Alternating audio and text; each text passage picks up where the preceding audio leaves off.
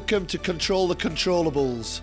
I'm Dan Kiernan from Soto Tennis Academy in Spain, and we've teamed up with Max Tennis Academy in Ireland. We've brought this podcast together to entertain, educate, and energize the tennis community through the different lenses of the sport that we love. From Grand Slam champions to those at grassroots level, from sports journalists to backroom staff our aim is truly to get under the bonnet of the tennis world at all levels. So sit back and enjoy the show. Welcome to episode 127 of Control the Controllables. And I promise you are going to love this one. So I have a favorite saying if you've done the best you can and uh, you win or you lose, and you really have control over the things that you control, regardless of the outcome, go have dinner and enjoy your dinner. Go eat. And that was the great Jim Loehr, the performance psychologist. Anybody that follows sports psychology at all will, will have heard of Jim Loehr. He's written 17 books. He's worked with 17 world number ones across the sports. He's worked in business, in medicine, in law enforcement, with FBI hostage rescue teams, military special forces. And for us to be able to get him on the show, for him to share his stories, for him to link them back into the beautiful sport that is tennis, and for me to find out actually there's his psychology journey started in tennis. And it was, you'll hear me talking about Gully at the start of the podcast.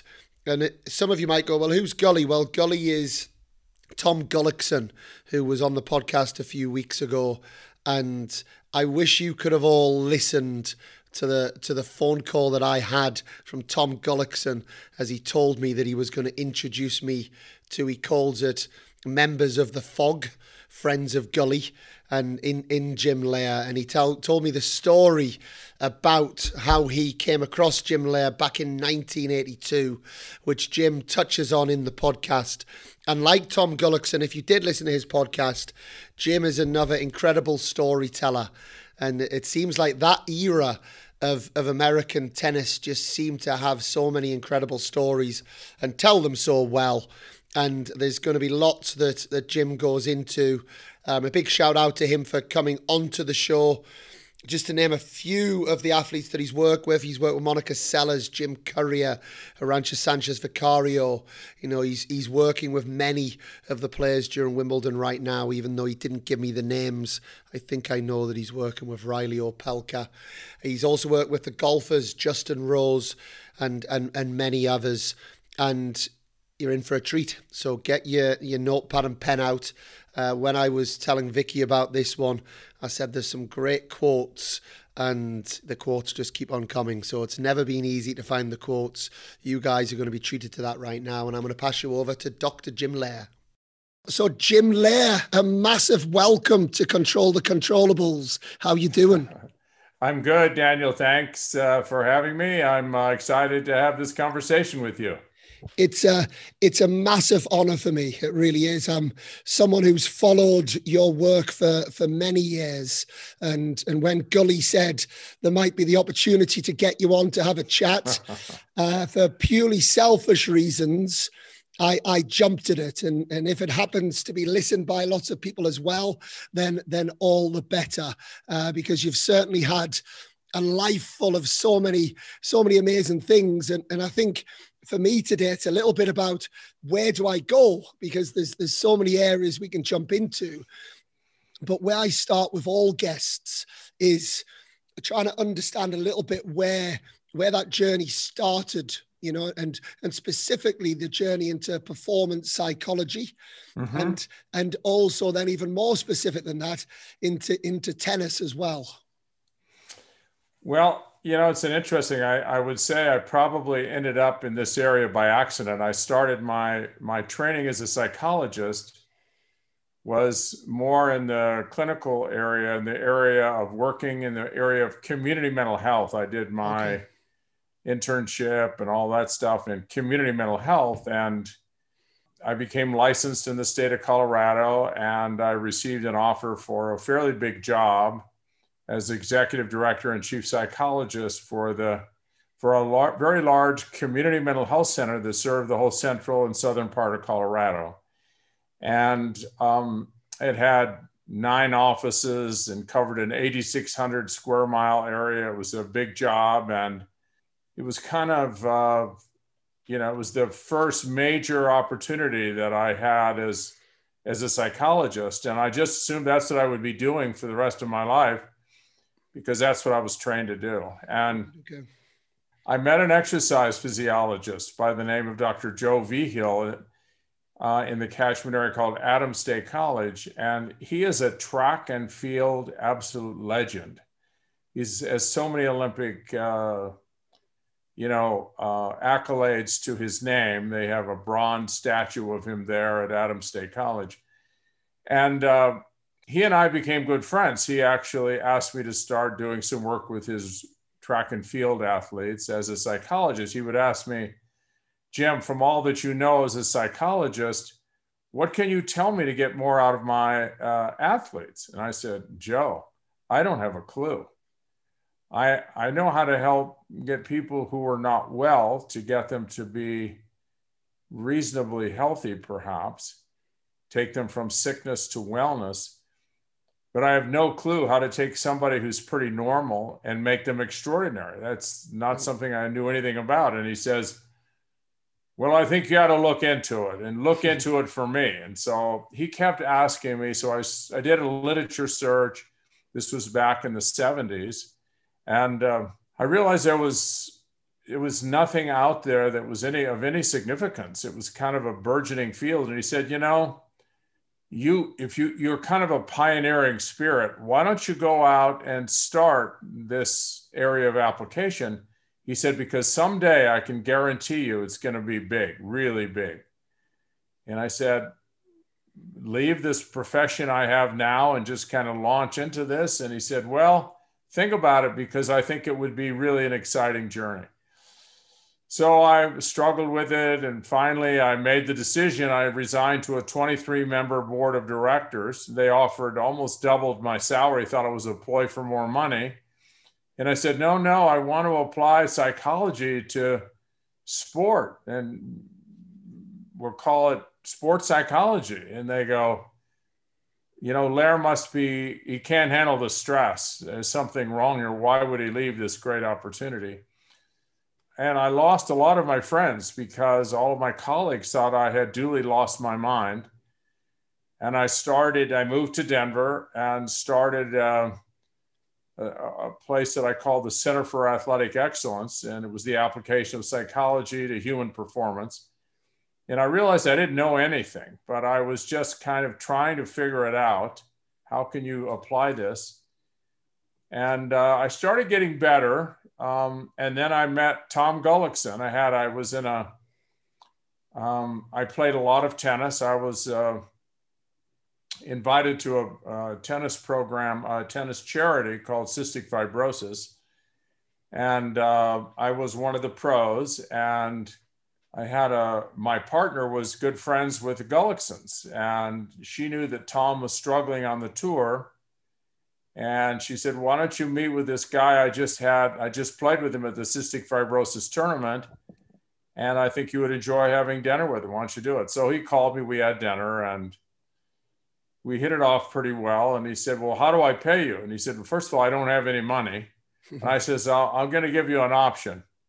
I said, I can never talk about to anyone. I've had some successes, but I never can talk about it. They always ask me, Well, who have you worked with? And I say, I can't tell you. Yeah, yeah. It's confidential. And I said, I'll do a fee for service. This is my fee, or I'll do it for free. And the only thing you have to do is let people know. You just let them know that this has helped you. And uh, he said, well, I'll take option two for sure because I don't have any money. so we worked together for uh, quite a while. And then he went off and played team tennis and uh, had an unbelievable run and he got to the quarters of the U.S. Open, and um, he actually made uh, 23 in the world, and um, he's had, he had a brilliant career. And he and his brother Tim got to number two in the world um, behind Mack, Johnny Mack, and Fleming. And um, that really started it. But I realized I needed a lot more work. I mean, I had no formal education. So I decided who was the best competitor in professional tennis right now. Yep. And it was Jimmy Connors. And he was building a new, it's called the United States Jimmy Connors Tennis Center at Sanibel in Fort Myers and I uh, they were all, uh, it was I noticed they were asking for someone to run the whole tennis facility, and I this guy by the name of Bob Davis. I said I'll do that for you, but I want to have access to Jimmy and understand what makes him tick, so I can I want to learn from Jimmy Connors. So I spent two years there, and I collected a lot of information uh, about this guy's brain and how it worked and then I was asked if I would leave and go to the Nick Bollettieri Tennis Academy, where I became the director of sports psychology and the director of sports science for the next six years. Wow.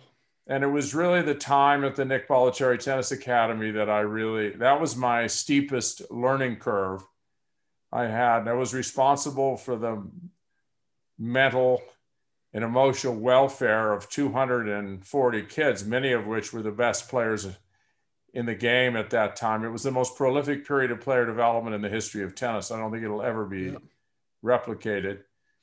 And uh, it was worth two PhDs for me. I mean, mm. I just, I was, I had complete access to all the players. I collected data. I still have boxes of data that I collected. I had them up to, had microphones on them when they were to verbalize what they were saying to themselves. I had electromyographic recordings. I had EEG. I had I did a, everything I could possibly do, computerized uh, match play analysis, synchronized with heart rate data, and I could see the oscillations in people's uh, heart rate and in their and aligned with their competitive play. And all of that data collection helped me develop a system that I have used ever since. So okay. it was a long journey and it was not the journey I imagined I would be on. Mm-hmm. But I feel very grateful for you know, and and I learn every time I work with an athlete, and I've worked with in just about every sport. Every time I do it, I learn more. And I guess at that time, it must have been quite a brave move by Nick to bring in somebody in the world of sports psychology because it's it almost seems to me back in that day i guess mid 80s it was a tennis player goes to see a sports psychologist they must have a problem you know so to, so to actually see it in a more holistic way like that that was quite a big move and quite a brave uh, move almost it was a, it was time. a very yeah very bold move on the part of nick he just knew that i had a lot of his players coming to the jimmy connors yeah. united states tennis center to see me and I was helping them. And he said, I don't like my students driving to Fort Myers to see you. Mm-hmm. I'll make a place for you here, and then you can work with all the kids. So uh, it was the beginning of what IMG now has the whole design of the sports science and all the exercise physiologists, nutritionists. The I gave Nick a whole list of things that I felt had to be changed. My my whole um, approach was to humanize the environment and to give kids an opportunity to have more of a real life to be able to find how they can recover and relax and more relaxation and yeah. most importantly better diet better exercise physiologists helping him with injury prevention and injury rehabilitation. Because they are in a grueling environment that was pretty tough on even the healthiest of young men and women and boys and girls. And so my goal was to try to figure out how can I help them mentally, but also emotionally and physically, and take care of them while they're going through this yep. extraordinary mobilization to become a world class player.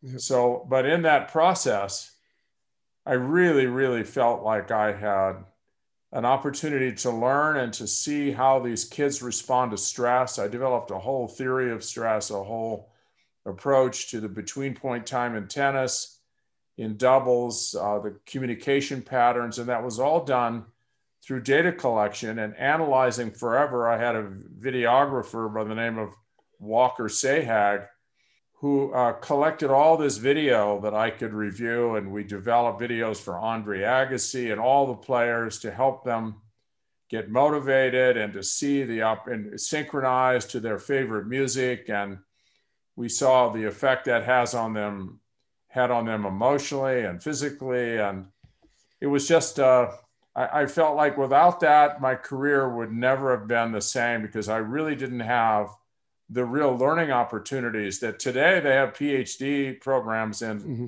performance psychology and and clinical psychology with a with a specialty in performance psychology or sports psychology, but they didn't have any of that when I was uh, uh, going through my iterations, and so I had to I kind of had to figure it out on my own. The, the question there's a few questions that jump to my mind if we go back 30 years that was you know so you were doing this in in the world of tennis 30 years ago. And it's a it's a big belief of mine that mental fitness is as important or more important than physical fitness.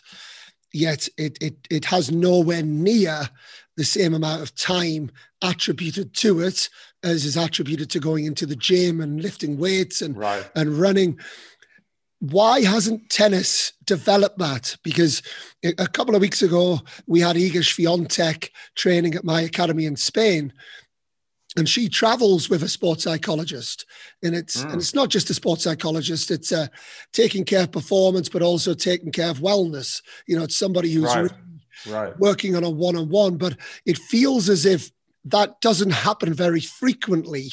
Whereas you have people traveling with doctors, physios, physical coaches, nutritionists, everything. nutritionists. Why why hasn't the sport grasped the the mental side of the game when we take someone like yourself who's been doing this now to a to a high level for 30 years? You know, it's a I really feel like you said it earlier in our conversation where there was almost like a stigma associated that if you yeah. if you have a if you have a mental issue it's almost like a mark on your character it's a sign of special weakness and uh, i think that has for the most part you know gotten a whole lot better because so many people now are but they do it in private they do it in secret they don't want anybody to know yep. and uh, it's a it really is an interesting thing because, in my view, after having gone all these miles and miles and miles of work in this area, I've kind of changed my the paradigm and the, the lens through which I see this. And I I see the human system as a fully integrated system and that what you eat affects you mentally. Yep. And your fitness will affect you mentally how you control emotion and how you deal with uh, emotional challenges off and on the court will affect you mentally. Yep. And what I call the spiritual dimension, why you play tennis and what it is that actually is your mission in tennis. What why do you work so hard? What is it you want? You want trophies, you want simply accolades, you don't care how you get there, that's all that matters to you. What so it's so integrated you push one lever and it affects all the other levers. Yep. And so you know you get a great coach who works with the players physically nutritionally biomechanically. They work uh, to get the person healthier in every way possible and biomechanical health is an important part. Yep. a lot of people choke because their second serve just is so inefficient that under pressure just doesn't hold up and it's not their their mind that needs adjusting. You know, they haven't mastered it's the that, skill yeah. Yeah it really is the biomechanical problem that has to be addressed. And so you can't just say it's a mental issue when they have a problem. Now this is obviously a critical part the mindset they have the focus they're able to generate on the present the ability to structure uh, this properly in their mind, how they set it up, how they deal with losses, how they deal with recovery, the between point time. It's all balance. So when I'm looking, when I'm working with players, I'm trying to look at the big picture and help them understand, first of all, who are they as a person? Yep. And the person first and the athlete second. And that whatever they're learning in tennis, it should be uh, represented in the entirety of their life. They have to have a balance between tennis. They can't just eat, sleep, and and devour tennis and nothing else. They have to have a life outside of tennis. And if they put all of their identity into tennis and they're not doing well, the whole thing collapses. They have to have a proper perspective about what is tennis to them as a junior, as a maybe as a person who wants to play professional tennis is really moving into the futures or to challengers and what does a loss mean and all of these issues. And what we've learned is there's a way to digest all of that. Um, and first and foremost you have to figure out why are you here on planet earth and what what is your mission in life number one? And how does tennis fit into that? So i'm a big believer in getting the right mindset around what you're doing and that who you are as a person is far more important than who you are as a player and that your identity cannot be your world ranking your state ranking yep. your sectional ranking because you're only as good as your last match you have to have something that you believe that you have to have a love affair with tennis or whatever the sport is you're in and you have to come to understand that there will be a life after tennis, whether you are successful at the highest level or not. And all you can do is do your best and may and train in every way possible and let the rest go. So I have a favorite saying: if you've done the best you can, and uh, you win or you lose, and you really have control over the things that you control, regardless of the outcome, go have dinner and enjoy your dinner. Go eat, because that that's you know the more your brain is wired to really uh, keep protect you from danger and from injury and from hurt. And if you are pained uh, unmercifully after a loss your brain won't forget that. And those double faults those missed down the line backhands and i don't want that embedded in my memory. What i want are the good shots the opportunities that i had and i actually took advantage of them and the excitement and the fun and all the social you know interactions i had with kids my own age and all that. I want that to be the dominant theme because that'll bring me back. I want to learn from my mistakes and from my losses but i don't want them to be the the major takeaways for me in anything i do. I need i learn from mistakes but i want to move forward and be challenged to get better my whole theme is let's just get better as a result of today's practice or match. Let's get better physically, emotionally, mentally, and even a clearer sense of why you're doing this. And no matter what happens, if you're getting better, if you're moving closer to a higher spot, win or lose, we're on the right track. And that is kind of, I'm like a, a robot, a broken record. I keep saying the same things until it becomes embedded in this very powerful neurotransmitter between their ears, and suddenly this will become their private voice. Their actual coaching of themselves starts to reflect those statements. And the brain is always on, and I'm always trying to get through to that private voice because that's the master of the ship. That last five, six minutes, I'm going to clip and I'm going to play every day to all of my players at the academy um, because for me you've just hit so many nails on the head and and i think you know one of the things I see a lot, you know, within tennis, and I guess we're not talking about the Roger Federers, the Rafael Nadal's, the Serena Williams. We're talking about guys and girls that are 500 in the world, 600 in the world, that are, that are trying to make that breakthrough. And so many of them the losing is what kills them because yeah. that losing is what they define themselves by as, as a person and, and their self-worth and and one of my favorite ever quotes and it was roger federer that said it was he got asked a question after a match and he and he said well no i, I have a tolerance for failure he said, I know I've put my tennis out there, but I can tolerate the failure because if I win the match, and exactly what you've just said there, if I win the match, I go out for dinner with my family. And if I lose the match, I go out to dinner with my family, you know, and And there's that's perspective. That's what I'm trying to give the players. One hundred percent. So how? And a, a loss is simply a no. Yeah. It just simply is feedback that I somehow I don't quite have. I'm not finished baking yet enough to beat that player. If they were a pusher or they were intimidating or I felt like I got upset with them and they, they had the gamesmanship and they kind of stole the match. Well, that just means I'm not emotionally strong enough to handle that. And I need to work. It's not really a, an indictment of the other player. It really is an indication that I need to grow more. I need to be able to handle those kinds of things. So I want to get so tough and so strong and and really so prepared that no matter what goes on out there i stay focused on the present i stay with my process. I believe that i, I believe in my team my coach in my preparation and i'm going to give it the best i can and there are very few things i can control. My attitude and my effort. Yep. And if i hold you accountable if i expect you to produce those at the highest level regardless of what's happening you can do that you can absolutely do that. And you may not want to do it, or you just decide not to do it, but it is within your control. Now, you don't control winning and losing. You don't control if the person cheats you. You don't control the wind. You don't control the fact that you got a bad draw. You don't control the fact that your hamstring is slightly pulled and you're very upset that you can't really move to your right as well.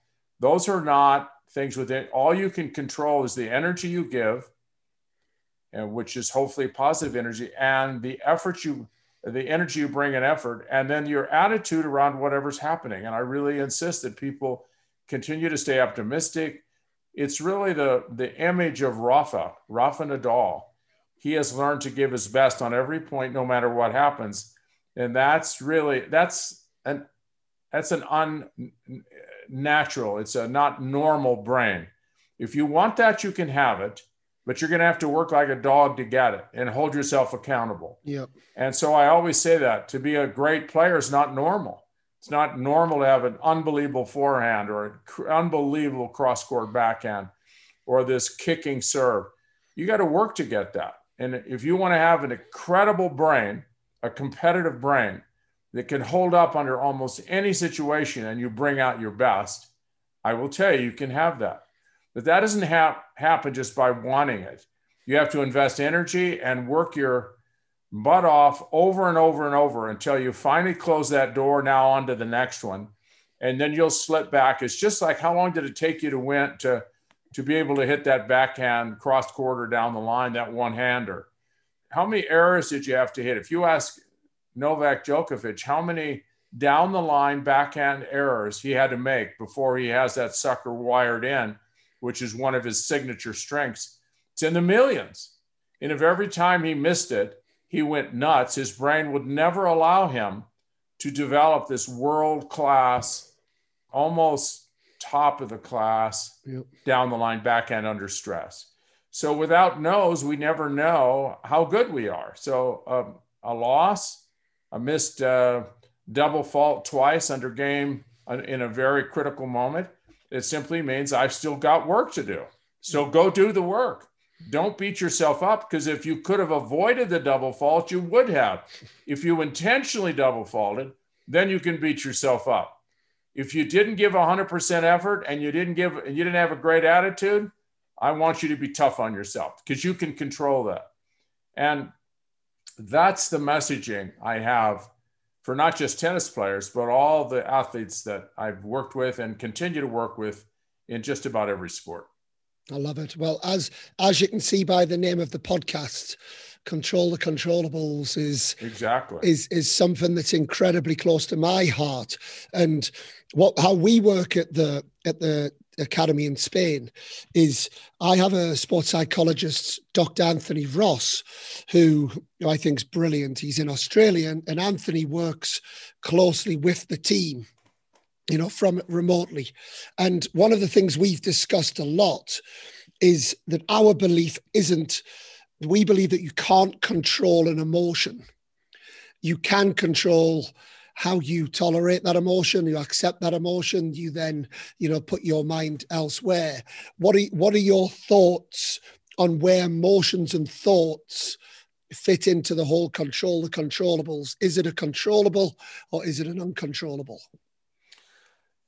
If you had a switch you could change from, you know, this emotion to another, then you can, you know, I, I put it this way: uh, if I had, um, let's say, I had someone who was a, a an expert marksman, and they're they have a rifle, and they're sitting up in the stands, and if you uh, sh- if you get nervous we have a, a, barometer of being able to tell the tension in your body or the release of cortisol uh, in the negative emotions. We can see that happening. If you start getting nervous and you choke in double faulting, you're going to lose your right leg. The guy's going to shoot your right leg out from under you.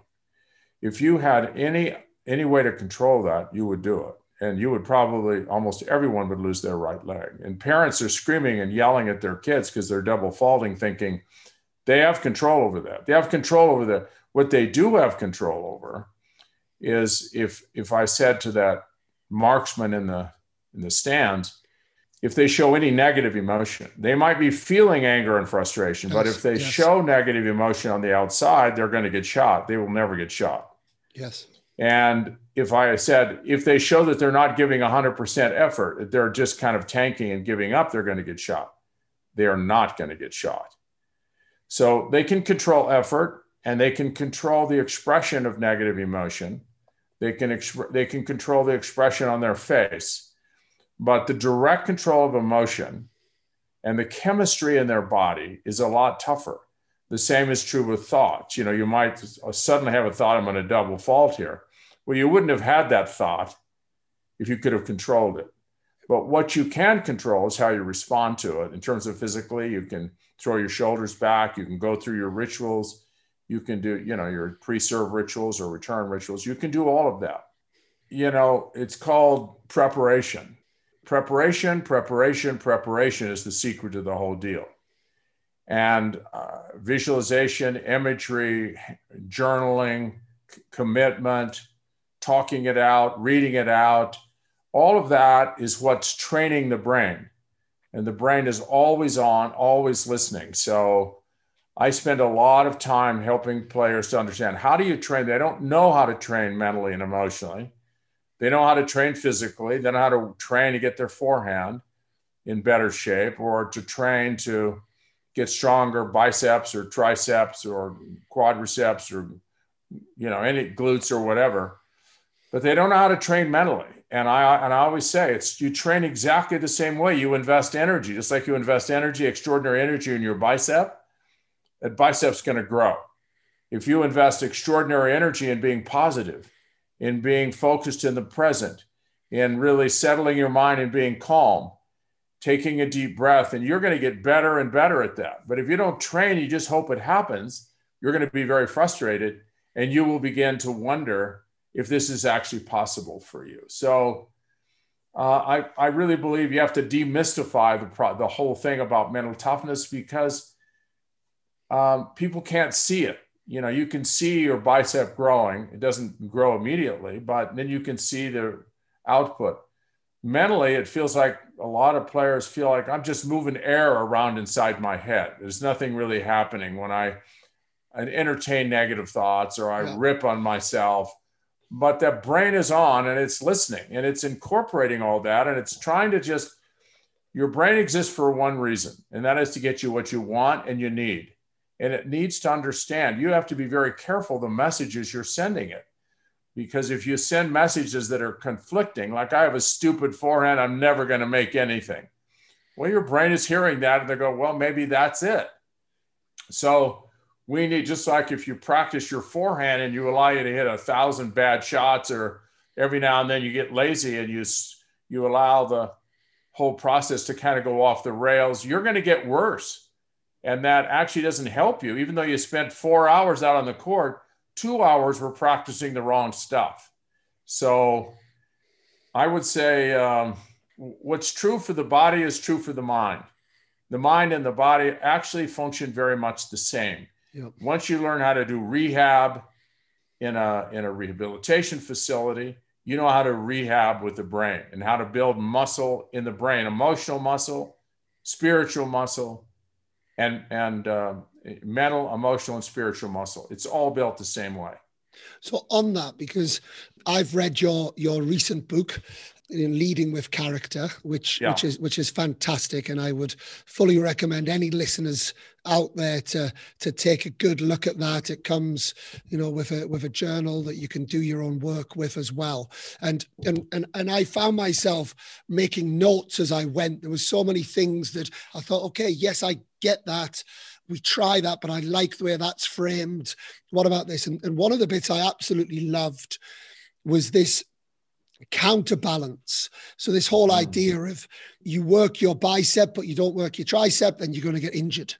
And right. you know, same with your character muscles, you know, and, and one of the ones that I really wanted to unpack a little bit with you today was around confidence and humility, because yeah. I think this is quite a regular one that we see. We see tennis players that have a lot of humility, but they lack confidence. So it then leads to insecurity you know, which is you know your words from your book you know but i i love that because that's something i see a lot of so my question to you is if i'm in the gym and i'm working on my biceps and i'm starting to get injured it's relatively easy for me to work on my triceps if i'm a person that has a lot of humility and i need to counterbalance that with confidence confidence is not such an easy thing to gain so if you're working with an athlete and comes in, and I would imagine you get this all the time, not just athletes, business mm-hmm. people, Doc, I'm low in confidence. Build my confidence up. How how do you go about that? So again, it's energy inputs to the brain. Yeah. So you can go and and have them see video of them doing really great things. I would take a lot of the players in tennis some of them have won U.S. you know or have won national championships and have won Grand Slam titles. I put together all their best moments. Okay. Synchronize yeah. it to music, and they look at that over and over and over again. So the brain is not looking at all the negative stuff. The brain is looking at all the great things they've done, and that is translated directly into the brain. Another thing that we learned is that in terms of visualization and imagery, the brain can't tell the difference between something that's vividly imagined and something that actually happened. It's recorded as an actual input into the brain, reality. Okay. Yep. So the more you visualize doing great things, the more you picture yourself hitting great forehands and returns and serves and competing really well, having a great body image and being able to win in tough matches and holding up and being really strong in those moments and overcoming adversity and believing in yourself and seeing it happen that's recorded. That's hard work. That's the heavy lifting you do in the gym for your tricep or bicep. Yeah you also can write it out. We know that writing by hand actually is recorded in this it's called the prefrontal cortex and this executive function. It actually records it.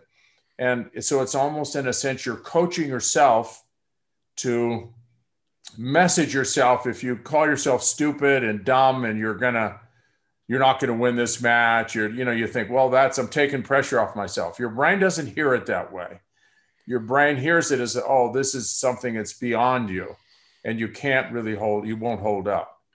So there are lots of ways to put messaging into that brain. And one of them is by writing by you know, just putting your voice into a computer on your iPhone and just, you know, talking about how you want to coach yourself that, hey, I've, I got a lot of skills. I may not be finished as good as I would like to be yet, but I, I have a lot of skills and I'm, gonna, I'm excited about trying them out. And I really believe I can go to another level.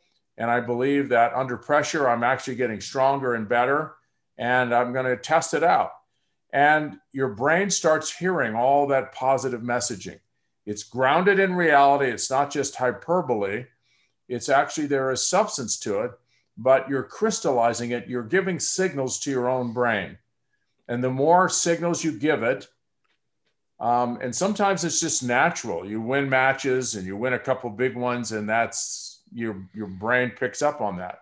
But if we have to wait till we get that big win, we may be yep. years getting there. So we can actually develop this and actually develop confidence and never have had one of those big wins. They eventually you get the big wins, but you build every day a way of thinking, a way of believing, a way of organizing your life, of getting better, of working hard in practice and seeing it and seeing it on video.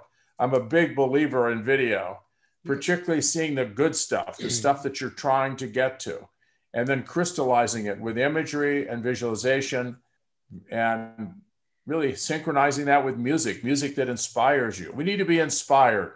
Yep. We need to be moved to a level that actually helps us to, to get renewal and, and, a, and a sense of re-engagement in our path forward and not be stuck with our failures, not be stuck with what's hurt us in the past. We learned from those, but we're on a path and that was all necessary, but it all helped me get better and I'm on a better track. And that's pretty much how you build confidence. That's how I see it. Some mm. coaches are very good at that. They feed them messages that are really powerful.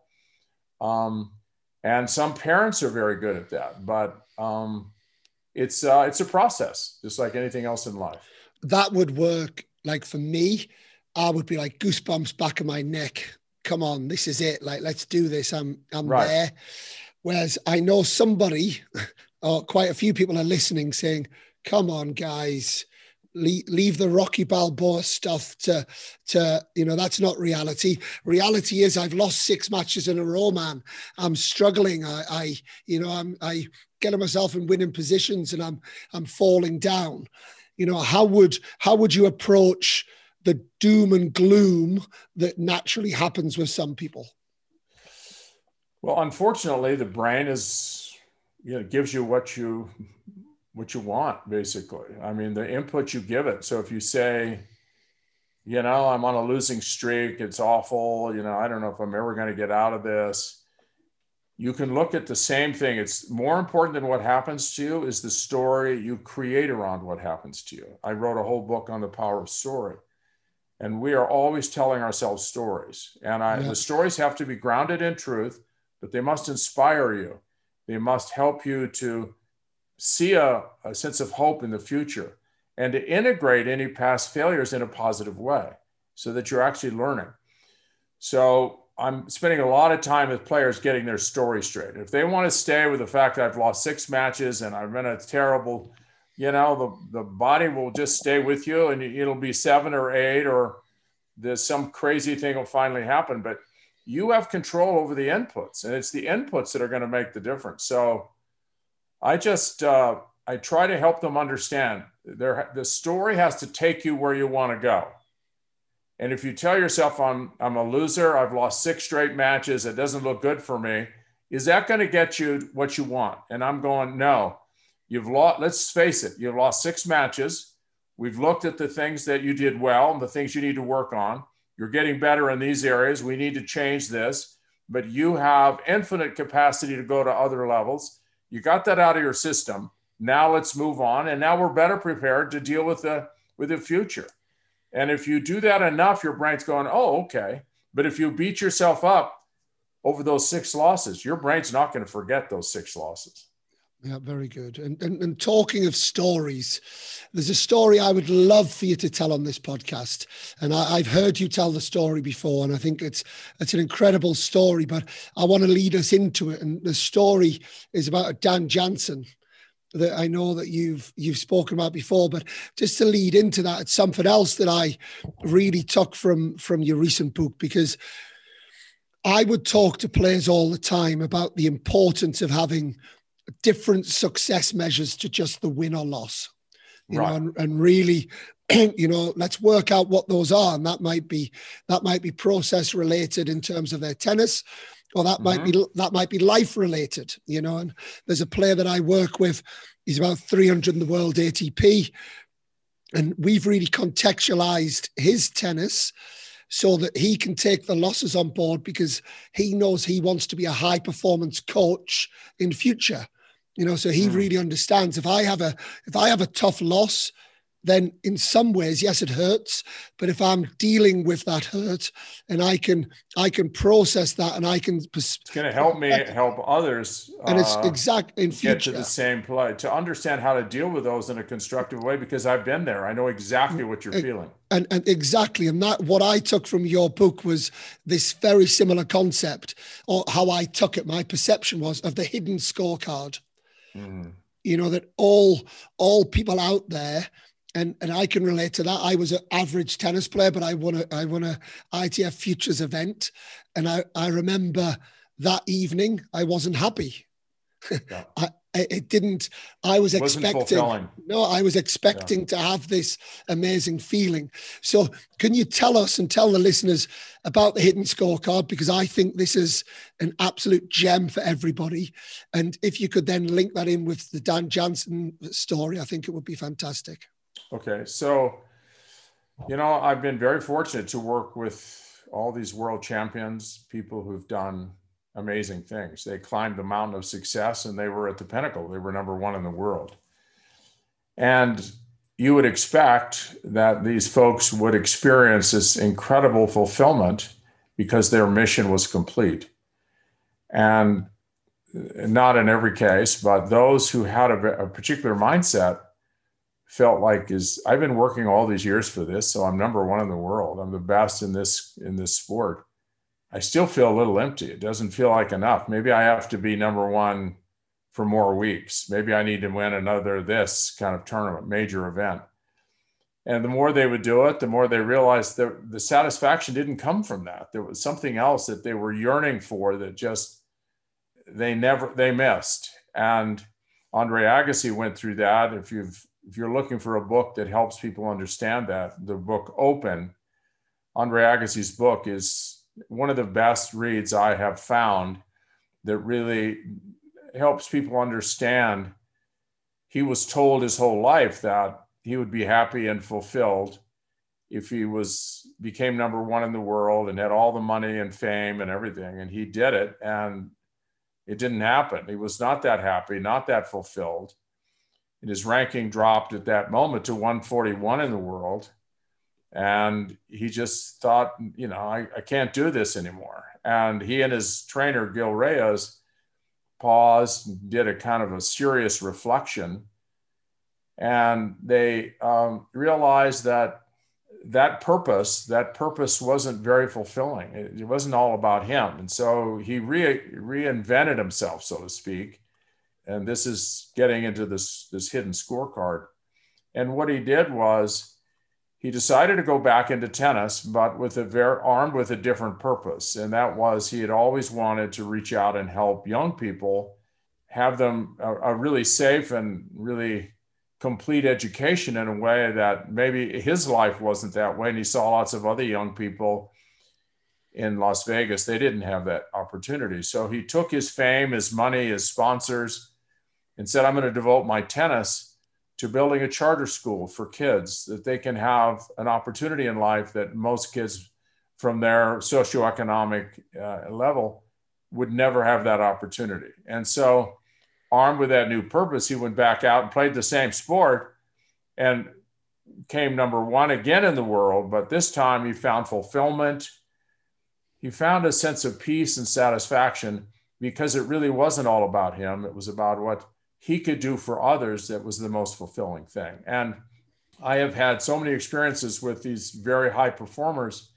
And there is this, I came to call it the hidden scorecard, where we have this extrinsic marker of success, but that's not the ultimate game. It appears, though, that we are all operating on a different scorecard that's kind of hidden, and that is our treatment of others as we climb the mountain and our connection to others, our connection to family, our connection to making a contribution that is beyond simply ourselves. Uh, it's called a self transcending purpose.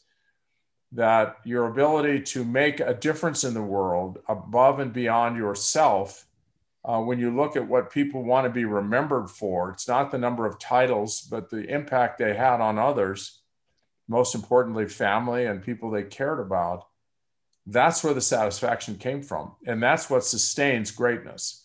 So you can climb the mountain, but it's that's the what you did. It's how you got there and your connection and purpose in in in really scaling that mountain and chasing like a maniac to be a victor. What are the criterias of real success here? And so that was uh, for me a, a great insight, and I've been able to help a lot of you know really talented world stars that really struggle with this. And it happens it happens in music it happens in performance dancing it happens in just about every area of life that your connection to others your treatment of others is probably the gold standard of a fulfilled and satisfying life. So and the dan jansen story i'll make it relatively brief but dan started his olympic quest um, in Sarajevo is a very young guy. And then he quickly became known as the most extraordinary um, 500 meter speed skater in the world. And at Calgary, he was to win a gold medal. And about just a few hours before his race, he learned that the person that m- mattered most to him in the world, the person he was closest to, was his sister Jane that she had died of leukemia. And had he thought that there's any way that he would have known this, he would have flown back and he would have foregone the Olympics. But he didn't know that. And he broke down. He was emotionally just so distraught. First of all, that he wasn't there when she died. And uh, he was thinking very seriously of just leaving and not skating. And his father asked him, Well, what would Jane, what would Jane want you to do? Would she want you to skate or would she want you to leave and go to the funeral? And he said, Well, I'm pretty sure she'd want me to stay and skate. And he says, Well, why don't you fulfill that wish that she probably has for you? So he put his skates on and he was in tears, completely emotional, the fastest man on the planet in the 500 meter by far and just a few meters out of the gate, he falls. And Dan Jansen virtually never fell. And he was in tears again as he fell because he said, I can't do this. And then four, four days later was the 20, was the thousand meter, which he was never really known for. And and his dad said, Why don't you devote this thousand meter race to her and give it everything you got? So he mobilized and he went to within just a few meters of the front of the of the goal of the uh, finish marker. And he was in he was ahead. He was ahead of everybody which was like the most stunning thing ever. And out of nowhere wasn't even a turn he fell hopelessly to the ice and um, thus began the saga of dan jansen what we called the or what was called the heartbreak kid and um, he repeatedly had difficulty after that. In the every press conference, have you forgotten the death of your sister? Will you fall again? You've fallen all these times. Now you're going to fall again. Couldn't get it out. And his agent called me and said, if we don't do something with Dan, he's going to go down as the greatest speed skater in history, never to have won a gold, never to have won a medal, and maybe the greatest choker in sports history. And so I said, well, I'll do everything I can. So we trained for two years. And uh, just before we started, right about that time, he went into Albertville. And again, he slipped and um, he didn't fall, but then he went into the thousand meter and he came in 26th in the world. And I had him in his, I have all of his training logs. I just looked at them the other day and at the top of his training log, I had a couple things that I felt the 500 was so unforgiving that he could have, he could be a great thousand meter. It's so much genius, so much skill. I said, You can be a thousand meter skater. I want you to write at the top of your training log, I love the 1000. And he said, That's not true. I don't love the 1000. I hate the 1000. I just do it for training purposes. I said, I want to teach you how your brain works. If you say that and you do it with intensity and intentionality, your brain will start changing. You're rearranging the furniture between your ears. And I said, What do you really want to have happen before you finish? And he said, Well, I'd love to get some kind of medal. Um, I don't, I don't know. I just like to end my career with a medal because I, I got one more Olympics and that's it. I'm done. And I said, okay, so a medal and what else? And he said, I'd like to break, if possible, the 36 second barrier in the 500 before I retire. That's like the Roger Bannister four minute mile. It can never be broken. So we wrote 35.99 at the top of all of his training logs. And um, he broke the 36 second barrier four times before his final race at Lillehammer.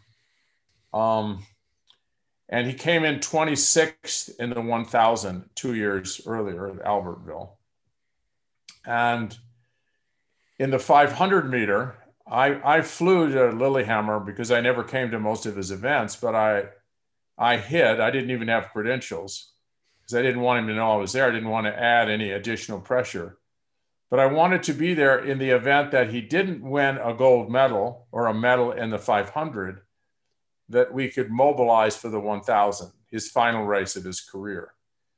And he slipped slightly in the 1000, I mean, in the 500, and it, he came in eighth. So that was gone. So I tried to maneuver myself across the arena and to let him know I was there and had all these police officers and everyone else trying to keep me. And I kept screaming at Dan and, and uh, finally he heard me and he looks over and he about fainted that there I was. So we went down and for the next four days we trained and he remembered and he said, you know, I have to tell you, I don't know. I, I would never have believed it, but I think I love the thousand meter more than the 500. Mm-hmm. and it was that race, the thousand meter, that he had come in 26th in the world two years earlier. He had seven people that had faster times than he had in his ever in his career. One of them being Kevin Scott, who was the world record holder.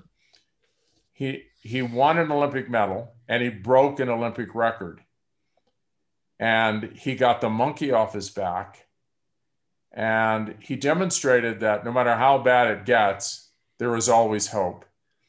And one of the big takeaways, I think, for Dan was that he would have been okay, that he recognized that speed skating was a gift to him. No matter what happened, he would have been grateful for all the opportunities this sport had given him, and that he was going to give the best he could, no matter what happens and he would live he would be okay with it. And he wanted to show how much joy and how grateful he was in his final race for having this opportunity and all the sacrifices that people had made so that he would have a chance to skate. And he blew the top off. He just uh, astonished the world. It's one of the greatest stories i think in sports history.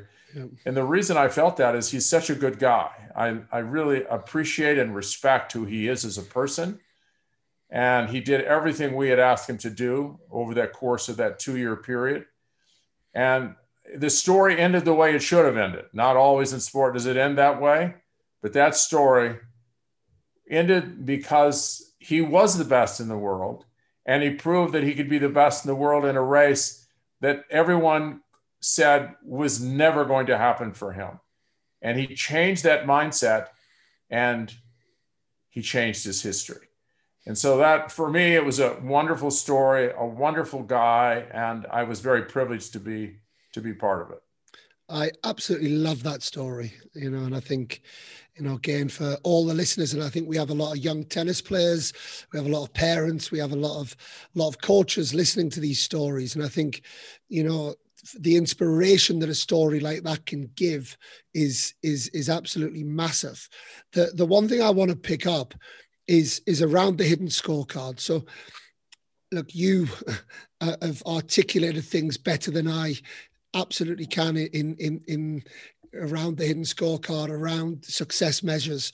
But I, but I do think my beliefs marry up to a lot of your beliefs, and and and what I what I've tried to really get across to players' parents, I've an academy now for 12 years in Spain, is around this if you want to win the long game by having all of these success measures and understanding yourself, understanding the context of where the sport lies within it, and really focusing in on developing your values, being a good person, you know, all of these things. I I believe that the, the one of the things, not just about being a good person, you actually can then perform with more freedom because you now right. have a perspective and you have a.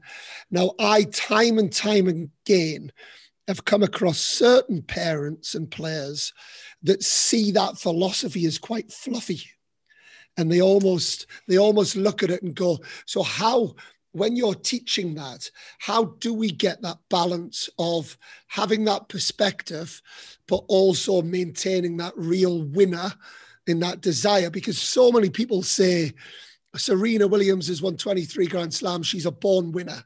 You know, she's got that, and and actually, she she doesn't care about certain people at certain times because she does worries about winning. What what what would you say to those people, and how and how do you get that balance of perspective whilst having that real edge that drives winners as well? Well, let me just begin by saying I'm a science guy. I'm a numbers guy. And I I didn't get there by just you know hoping this would be the case and just because yeah. it sounds good. Yeah. I've spent endless hours reviewing data. All the data we, we had over four hundred thousand people go through the institute, and we tracked um, a lot of these folks. And we, they went through this two and a half day program, and then they were on the program for ninety days, and some we tracked for eighteen months. And all the data led me to this sustained performance is a function of health. Yeah. The single most important dimension in sustainability is health. And health is physical, it's yeah. emotional, it's mental, and it's character health, spiritual health. And of all of them, the single most important sustainable factor was character health. What kind of a person are you? because in a sense we were all born to be connected to others in some way and you can walk over dead bodies and get to the top but you are not going to be happy.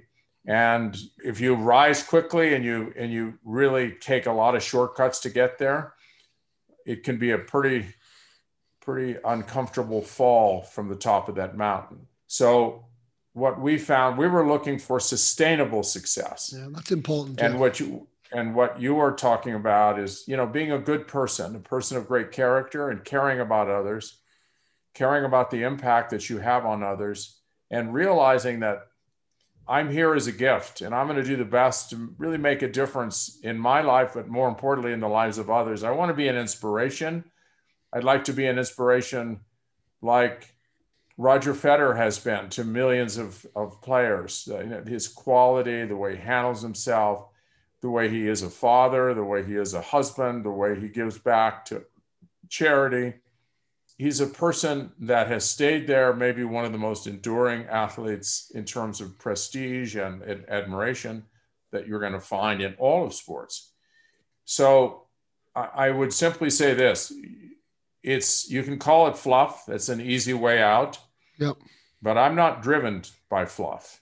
Yeah. And I've written 17 books, and they've all been kind of the last two have been around this whole notion of the importance of character in high performance, sustained high performance.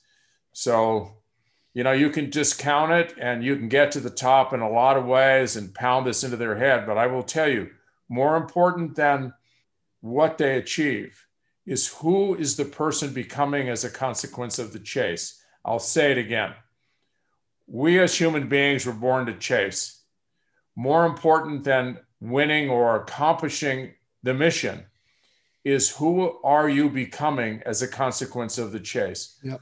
You want to be uh, miserable and not happy with who you are and treat people badly just as an exchange for winning a major tournament or winning or becoming number one in the world, because most people don't see it in that way. They just think once they become number one in the world, all their problems will go away. Well, I have some very tragic news for you. That's when it all begins, baby. yeah. And uh, so you have to build the foundation, and parents have to get it right. The reason they have their son or daughter in sports is to help them grow up and become better, more fully functioning human beings of great character. If they sacrifice that to get to the top, I will tell you the price is never worth the payoff and it will it will follow them for the rest of their life so you can get addicted to success addicted to fame addicted to money addicted to achievement I've been around folks, thousands of them, who've had that addiction. And it's a tough addiction to break. And there's nothing there other than money and fame. And that doesn't last very long. You're only as good as your last performance.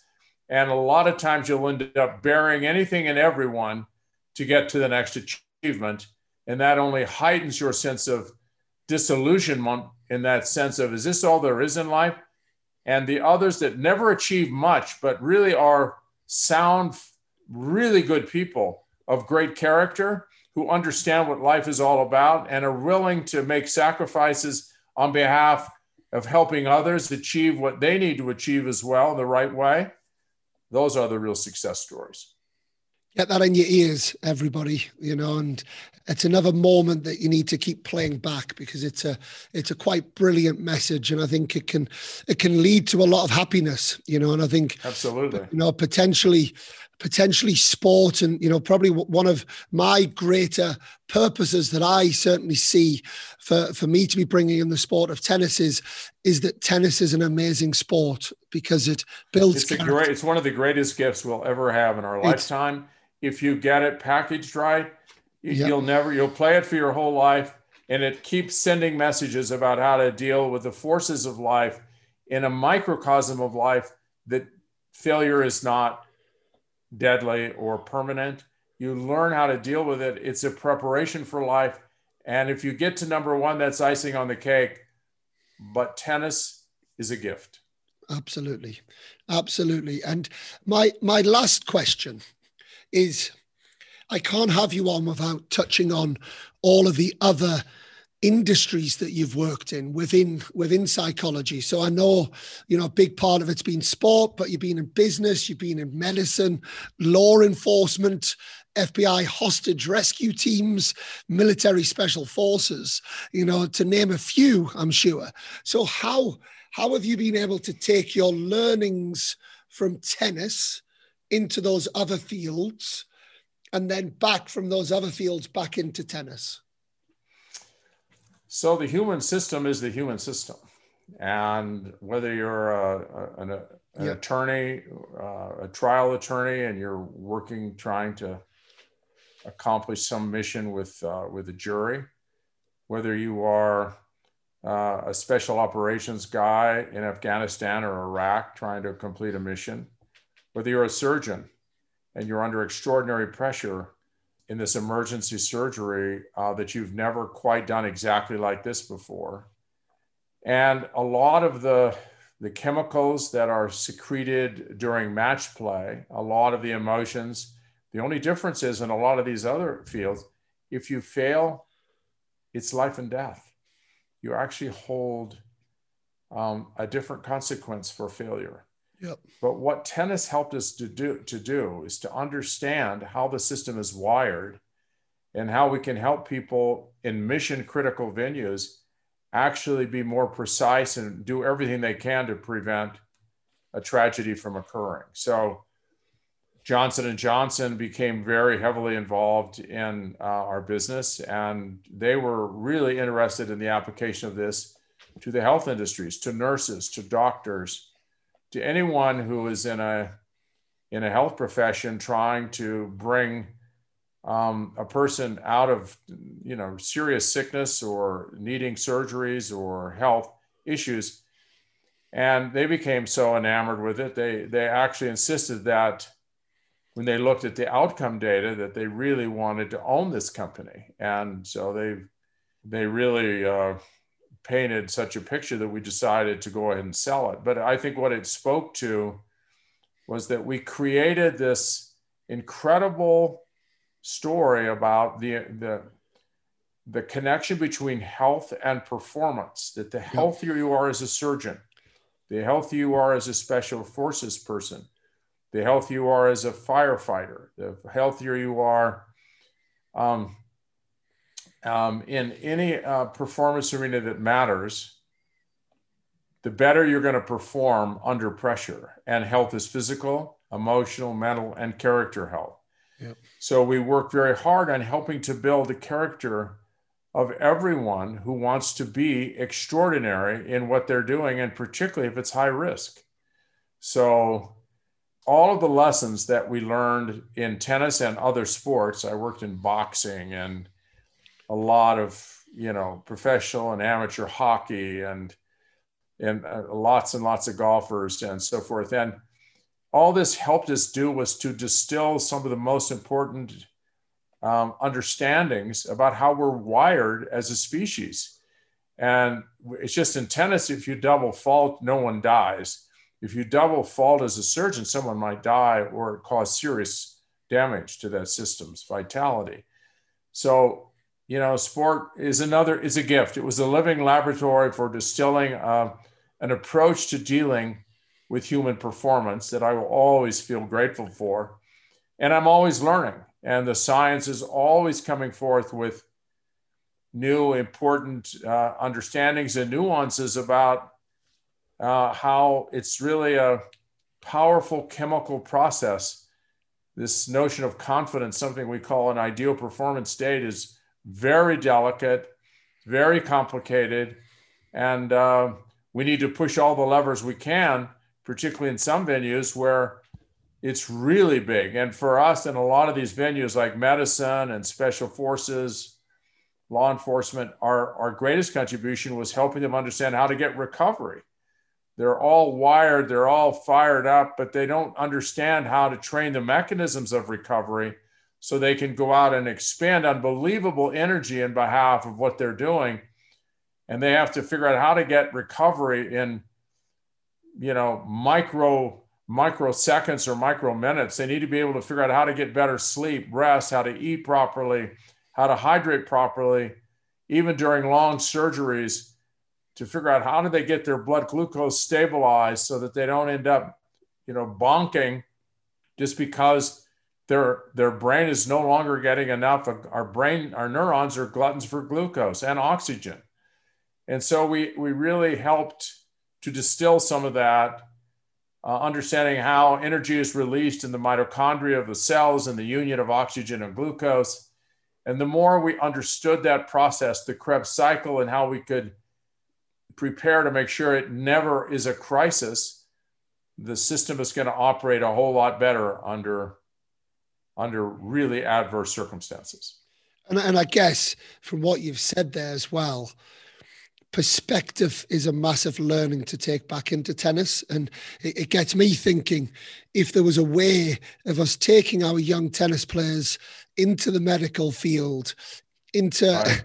into the military, you know, to be able to just see what actually happens. And and if you don't mind me sharing a really quick story, I I was at a at a boxing match you know, boxing fight maybe three or four years ago, and and I got given a ticket to go right up to the front, and it was a it was a UK title fight, so it was two high level high level boxers, televised, and I just saw it in their eyes. If they made one false move, they were down. they were yeah. they were they were knocked out. And then I take that back into into the tennis arena and how many tennis players just kind of they're in and out a little bit. They lack engagement. They play that's when they, that's when they would get hit. And they're going to get hit, you know, and that that double fault or that ball that goes past them, it costs them a point, but it, because they don't have the perspective of how how important that that is, you know. And and then my second thing is then that perspective of the difficulties that other industries and other fields have, you know, and then to bring that gratitude to being able to be playing a sport, you know, all year round. Okay, we make a couple of errors, we lose a match. However, there's another chance. There's another chance tomorrow. And the same with the Dan Jansen story. You know, he has to wait two years. You know, he slips. It's a 36 second race, you know, and, and he slips, and then he, his next chance is two years later. On tennis, we get next week you know and exactly. there's and there's always exactly. that and i think the perspective is is just perspective massive. is such a big thing i i had an opportunity to work with ray boom boom mancini in his title fight with hector macho camacho and, in las vegas and i was there ringside and i was there with all of his training and he would just get beaten bloody by they would usher in two or three new you know fresh boxers and he was just getting beaten up. And I, I asked Ray, I said, how is it that you remain so positive if you just get the heck kicked out of you? How is it possible? And he said, Jim, something you don't understand. A negative thought always is what causes you to get hit in the face. You're not as fast with a negative thought. It actually takes you out. He said, so you get boxers are extraordinarily positive because they realize that every time they get a negative thought, they get hit. Yes. then I flash back to tennis and I say, what if every time a tennis player had a negative thought, they got hit in the face, they clean up their act in a hurry? Yeah, I, I, might try it, Jim. Although I'm not sure I'll have too many too many kids in my academy. Um, before we go to the quick fire, and it is quick if you want it to be quick. Um, Luke Jensen was on last week, and it wasn't quick. It took 30 minutes, but that's uh, that was Luke Jensen. Um, in terms of those listening, not everyone is is afforded the luxury of having sports psychology on their doorstep. You know, I think, you know, not everyone's got the luxury of even a tennis coach. You know, now what I've taken from from today is visualization comes for free, journaling comes for free, reading books comes for free. You know, so there's there's certainly things that people can can learn about this subject and and help themselves. But aside from those things, what would you say the one or two best bits of advice you could give to parents, players, coaches who maybe don't have direct access to to a sports psychologist, um, but they want to move forward in in this area? I would simply say that just like you train in all the other areas, you have to train in the mental and emotional area. And if you if you don't work hard at this, and you working hard means in a match you try to control anger, fear, frustration, and replace it with positive emotions, challenge, opportunity, a sense of gratefulness, joy, anything that brings positive emotionality will help break that cycle.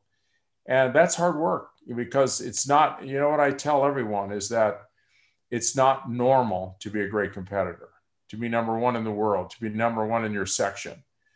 You can't have a normal mind and process the way everybody else is. It's normal to get upset. It's normal to beat yourself up for making a stupid double fault here. It's normal to have this full range of emotion and being overwhelmed by all this pressure and choking. But if you want, you're going to have to do some upgrades to your brain. Your brain needs some significant upgrades if you want to be an extraordinary competitor. And you can build that brain, but you're going to have to build it with dedication and intentionality and let your brain know what you want what kind of competitor do you want to be? Who do you want to be as a competitor? Uh, how do you want to handle tough times? Maybe it is you have someone like Maria Sharapova as your model, or Serena Williams, or Roger Federer, or Novak Djokovic, or any of these. You need to have someone. I want to. I want to be like that, and then you go out and you start acting like that between points, during points, and preparing yourself, holding yourself accountable in practice if you want it, you can have it, but you're going to have to do a lot of heavy lifting. How long did it take to get that forehand that you love? Yeah. You had a lot of repetitions. You're going to have to work that brain of yours because it needs significant upgrading for you to be the competitor and be able to play at your highest level capable in those pressure moments. It's just like, you know, most people can't do that. And if you can't do it, just say, hey, I'm normal I need to be a little bit more abnormal, and I'm gonna have to train, just like you've had to train to get your core strength, to get your bicep and tricep and quadricep strength to be able to get down. You had to train all those muscles to be able to produce this incredible backhand or forehand or all the things that you can do in your serve. If you don't train mentally and emotionally, it's just going to happen by accident, and you'll probably lag far behind and it's not moving air around inside your head. You're actually building neural pathways that carry messages that will enable you to control this big operating center that you have. Great advice. And before before we go into the quick fire, I do I do just want to say a massive thank you for for your time. You know, I know, you know, time is very precious and I know you're a very busy and sought after man. And I think I think to come on for you to come on to this podcast and uh, rest assured, there's going to be a lot of people extremely grateful for for the time that you've given up. Um, I've certainly loved talking to you. I could, apart from having a bad voice today, I could I could listen to you all night long. It's been a real pleasure. So thank you so much, Doc. Well, thank you very much, Daniel. I uh, I I've really enjoyed. You've done your homework. You've got a lot of great questions, and I hope we got to some issues that will help people to, you know, continue to dig deeper and to figure out how good they can be in this world of tennis, but never lose sight of the fact that who they are becoming as a person supersedes anything that they achieve in tennis, and that you can use tennis to become a stronger, better, more fully functioning person. So that happens, we both win on this, and I'm more than happy to devote my energy and time to this. So thank you. Are you ready for the quick fire round? Quick fire. Let's do it. What's your favorite Grand Slam? My great my is the U.S. Open, um, and the reason is it's uh, it's a rough tournament and tough New York City asphalt and concrete and it's kind of you know it requires the elegance i love the elegance of wimbledon there's nothing like it and you know the red dirt is uh, you know five sets on that stuff is something else but I have been to all the grand slams and have been involved in all of them and I, I've, I was I probably went 23 consecutive years to the U.S. Open and the concrete and seeing it all, the qualities and all that stuff. So I'd say favorite is U.S. Open. And, and a night night match at Flushing Meadows is something very special. That's for sure. yes. Should there be coaching allowed on court or not in tennis? I'm, I'm a strong believer that, you know, tennis, one of the great things about tennis is that it's a ruggedly individualistic sport. Once you reach a certain level in junior tennis, uh, really competitive tennis, I think pretty much coaching is you know maybe at certain times somebody can give you some messaging. But the beauty of tennis is there's no coaching. But i am a strong advocate of coaching in the junior years to help them develop. Just sticking them out there and uh, hope they're going to learn all these lessons. You're, you're really i think it's a missed opportunity. But once you reach the professional ranks you're on your own baby. I think that's the one of the beauties of tennis. You got to figure it out for yourself. And in 10 years time do you think that we'll have more mental fitness coaches on the road with players, like like we've seen the trend continue with the physical fitness coaches? Yeah, I think uh, there there will definitely be more and more attention given to this, and um, it'll be the merging of physiology and psychology in a dynamic way. You know, whether it's EEG or you know neurochemical balance, we're still dealing with stuff that's really hard to measure, but uh, performance psychologists will have to be really grounded, multiple disciplinary, yep. you know, knowledge in physiology and in neurochemistry, and there has to be an understanding of what's going on inside the body and the brain and how these pathways are myelinated and what kind of inputs and how we change it, whether it's indoctrination through some kind of uh, process of listening to your own voice or others' voices with music. There will be much more sophistication here and it will be a blending of all these sciences because the brain is by far the, the operating center and we need to understand better exactly how do we put messages in that system and how do we get the amygdala this emotional center under better control and uh, how, how do we measure this in more precise ways? And i think the future is we need to have people who really are grounded in all those areas to be able to understand the process and then teach it in a very practical, step by step fashion. Should tennis players be allowed a medical timeout?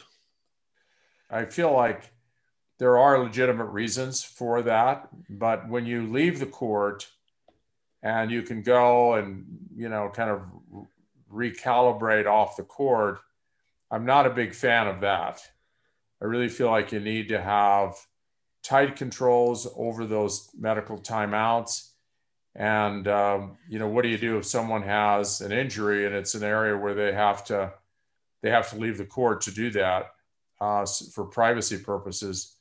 They need to be very carefully observed. it can be, you know, it's just there are so many opportunities to use medical timeouts as some form of gamesmanship. You know, to actually get a comp- if you're about to lose, you and you're really out of sorts. All of a sudden you take a timeout and now we've got 10 15 minutes and the other person's cooled down and now you've got to get back in rhythm and you've cleared your brain out your start it's a reset. And so it's a it's a complicated issue. It was done for the right reasons but uh, i think there has to be a lot more scrutiny on how this is executed. There's there's definite question marks over people's moral and ethical character when it when it when it comes to medical timeouts. And yeah, I mean, exactly. I mean, Djokovic, it wasn't even a medical timeout; it was a toilet break. It was two sets to love down in the final of Roland Garros, and he was eight and a half minutes off the court. Yeah, I don't, I don't have the inside dope on all that, but uh, there, there, you just have to kind of, we need to look at this much more carefully. Who will win Wimbledon women's title 2021? Who's your pick? Oh my goodness. There are, uh, I, I, really hate to say because I, am working with a lot of the players, so I, I don't want to give that away. I don't want to say that something because they're going to be playing each other. So that would not be a smart move. I'm just going to say that women's tennis is wide open now that Serena is no longer a major force, the greatest player ever in the history of women's tennis. Now everyone has a chance to really get in there and stir the pot up. And women's tennis has gotten, I mean, the players are so much better, much fitter, better competitors in every way. Women's tennis is really very exciting, and there will be uh, lots of surprises in this Wimbledon. I'm, i can I can assure you that there will be big surprises in this contest. What about the men's? Yeah, I have people on the men's side as well. So. Can anybody but, uh, can anybody stop Novak Djokovic winning number twenty? You know, um, you know, grass is very interesting. It's very slippery. You never know how it all goes, but I would say he is the odds-on favorite for sure. Yeah. But um, you know, it's never a sure thing, and that's what makes it so exciting. Is that anything can happen along the way? There are going to be a lot of. I think there are going to be some upsets, but I'm not sure it's going to be Novak. What's one rule change that you would have in tennis? I, I really think that uh, there's a, a lot of room. I love the idea of having the UTR rankings um, as opposed to just, you know, that everybody has a ranking relative to number one in the world. It could be male, female, small, large. Everyone is kind of given an opportunity. And uh, I'm, I'm more in favor. I think that will become more the the way in which people look at how you are rated as your skill level and competitor, as opposed to, you know, these very strict um, age groups and so on and so forth that um, are organized around because some people are young kids are way ahead of the curve when in development at by the age of 14 or 15 compared to another kid who's yeah. like so tiny and you know they just get blown out 0 and 0 every time they play in their age group. So there are a lot of issues, but for me, we should do away with linesmen and and all that business. We should we should have in professional tournaments, we should have automatic systems that are more precise than the human eye. You can see how many times players get it wrong. Yep. Um, and that eliminates all that energy fighting with linesmen and then overruling and all that kind of stuff and putting a lot of pressure on the chair umpires to make this happen.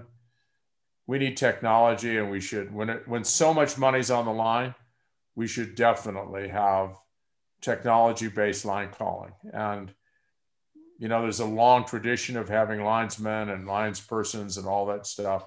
But once you see how how efficient and effective and precise that is, I think that's the way the future should be. And if somebody listening could read one of your books, which one would you tell them to read? oh my goodness. I always think that my last work is the most important, and because it's around character, it's my latest kind of iteration.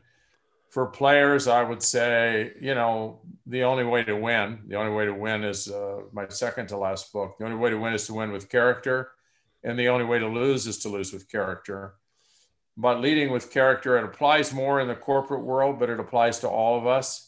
And what it does is it gets you into the practice of journaling and trying to help you understand if you go to the end of your life, who do you want to be? And if you're going to chase, make sure that you get that right in the context of what really matters most in your life. And that's how you're going to sustain success. So, you know, the last chapter of my life, the last 10 years has been around those two books. So, if uh, if you're a player, you know, and if you're trying to just get involved in competitive sport, um, the new toughness training for sport probably would have, or mental toughness training for sport.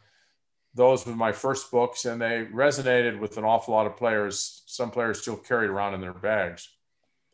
Well, we will certainly put the links to those books in the in the podcast notes, as with website that you can get in touch with with the doc. And my our last question we ask on every podcast, the small print is the answer you give to this, you then become accountable for bringing this person to the podcast. So answer with care Gully, Captain Gully said yourself. Hence why Captain Gully had a job to get you onto the podcast. So, who should our next guest be on Control the Controllables? Uh, I would have you, uh, Dr. Sheila Walker is an outstanding tennis player. She was not too long ago fourth uh, in the United States in her age group but she was one of the top juniors, played top level competitive tennis. She's a competitive junkie, but she's a neuroscientist. Right. Okay. And uh, she understands tennis, the dynamics of tennis, and can talk about developing the brain uh, in a way that only a neuroscientist can do that. And she's specializing in the development of, of young people. And she uses tennis as her medium. So I can't think of a better person Amazing. than Dr. Sheila Walker. She's very, very articulate and in very high demand. So she would be a superstar for you. Well, my my PA will be in touch with you to organize that. In brackets, myself because I'm my PA as well. So I'll uh, so so so I'll be in touch with you. Um, once again, thank you truly that was that was a real treat for me and it'll be a real treat for the listeners to to listen to you so big, thank you daniel congratulations on all your success and for your energy that you put into your podcast and your academy and uh, i hope we can make a difference here thank you a big thank you to you all for for listening and it's it's Dan Kiernan back with you. We had Darth Vader doing doing the interview with Jim Loehr.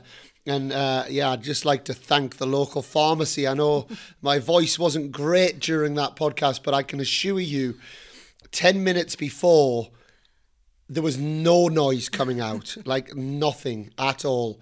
And I'd already, we'd already had to change the date once because Jim wanted to do the same time as we had our British grass court special. And I had to decline and say, I'm really sorry, but can we do it next week? So to get a guest like that on, I wasn't going to cancel, but I apologize for, for the voice and hopefully I'll be back to my normal self from now. And yes, that was Vicky as well. You heard laughing next to me, and it's great to have Vicky back with me. I know she's been missing on the last on the last couple, just circumstance, lots of things going on. Watching Wimbledon, watching watching Wimbledon and French Open, basically nothing much else other than that, and and also getting over the fact that she lost the argument around confidence last time, but we won't. No, well, let's not go into that again. we won't go into that again, but what a great one for you to come back to, you know. And I, I don't know if you'd heard of Jim Loehr before before the podcast. I'm sure lots of the listeners had. He's someone who I followed for many, many years, you know, and almost like the the Nick Bollettieri of sports psychology in some ways, and I think it's quite apt that you know those guys got together back in the '80s to work together because he really seemed to put sports psychology on the map. He really did. I had heard of him, but I will certainly be going to have a look at some of his books now. He he was so interesting, and um, a lot just simplified so many things. He just really talks in a way that I think is very relatable to players, to coaches, to parents. Yeah, absolutely, and I, and I think when you talk to someone who is an expert in their field, which Dr. Loehr clearly is, you know, for many, many, many years, you find yourself nodding a lot, you know, as as they're saying things. Say, yeah, I think that. Uh, yeah, yeah, yeah. Well, why the hell have I not written 17 books? Do you know? So it's it's very, very clear that, that his, his expertise, you know, comes through in such a way that it's so simplified you know, and and just to share a very quick story, and our head strength and conditioning coach at Soto Tennis Academy will will hate me for doing this because this is me stealing this off him. But he talks about a Bruce Lee story and how Bruce Lee talks about martial arts when he first started out in martial arts. He was like, "Well, this is easy, you know, punch is a punch and a kick is a kick, and nothing's a problem, you know." And then as he went through that journey of learning about martial arts, he was like, actually, I know nothing about martial arts. You know, this is really difficult. Went through years and years and years until he came through the other side and became a bit of a master, a bit of an expert in the field of martial arts. And he was like, you know what? A kick's a kick, a punch is a punch. And, and I think it, it is a little bit like that in any field of expertise. You know, it starts off as easy, you then learn everything behind it, and then you actually realize it is quite simple, but you've just got all of the, the learning and understanding behind it. And certainly one thing that stood out for me and which I loved and I've I've used a lot, you would have heard me talking a lot about success measures over the over the last 18 months, and that's something that's quite close to my heart. Whereas Dr. Loehr was talking about the hidden scorecard and everybody does have different ways of measuring their success and different ways of scoring success in their life. And I guess the thing that I'm going through in my head now, and I don't know what the listeners think on this, is how we get that balance of of being a born winner who's so edgy and you think about so many of these winners that are, are so edge right on the edge and, and actually being someone who has a bit more perspective, understands the context of where tennis or sport or business or whatever it is that fits in fits into their life and and getting that right balance is something that I find fascinating you know and I think you know maybe one of the reasons we love Roger Federer so much is he seems to have got that balance. You know, he, he loses a match, he comes off, and I think I shared that story. And he just says, "Look, well, if I win, I go out for dinner with my family, and if I lose, I go out to dinner with my family." And what a lovely way to live your life. And that's that I think he put that very well. I know from reading Dr. Loehr's books as well, you know, he really goes into that even more. And they've done lots of studies on this. And I think this is quite fascinating that the number one most influential thing on elite athletes is parents. And the number two is their moral and ethical character you know, so people that are doing the right things and living life the right way, those are the most two two most defining factors on success over thousands and thousands and thousands of athletes who they've tested over the last 30 or 40 years. I mean, he said repeatedly throughout, didn't he? Person first, athlete second. It's about being a good person and having some perspective. And I think he made that point all the way through the episode and also control the controllables. Yes, he did. It's it's almost as if it's almost as if he, he, he was set up perfectly for our philosophy, and it, it just the longer I go through this journey, the more understanding I have on what control the controllables means to me, and and I think if we are ultimately taking care of the things that we can in our control, we don't go too far wrong, and I think. Dr. Loehr just backed backed that up time and time again. I absolutely love the story, and I know I noticed before we started this, you were watching the video of I was Dan just about to Jansen. say that. Yeah, I, I'd never heard of him before, Dan Jansen, um, and I've just cried watching the video, the video about his story. So yeah, that's well worth a watch if you have the time. I'll put the the link to that in the show notes. It was an absolutely brilliant story. Yeah, and so many in sport. And, you know, I think, you know, I really do hope that people listening to this will, will have taken lots from it. I tried to get out of him what can we do? What can we do for free? Because we don't all have sports psychologists and Jim Loehrs on, on the corner that we're just picking up things with and certainly writing things down, journaling. You know, I actually I had a a tennis player today playing out in Kenya and give you a shout out, George Russell. He lost to a, to a player in qualifying and didn't behave as well as he would like. And he played the guy again in the second round main draw because he got he got in as a lucky loser. And I said, What was the difference? And he said, Well, last night I just spent some time thinking, writing down how I wanted to act, how I wanted to be on the court and it just gave me absolute clarity on on what I was then able to do. And what he's done there as he's used a journal and he's used visualization you know and these things come for free.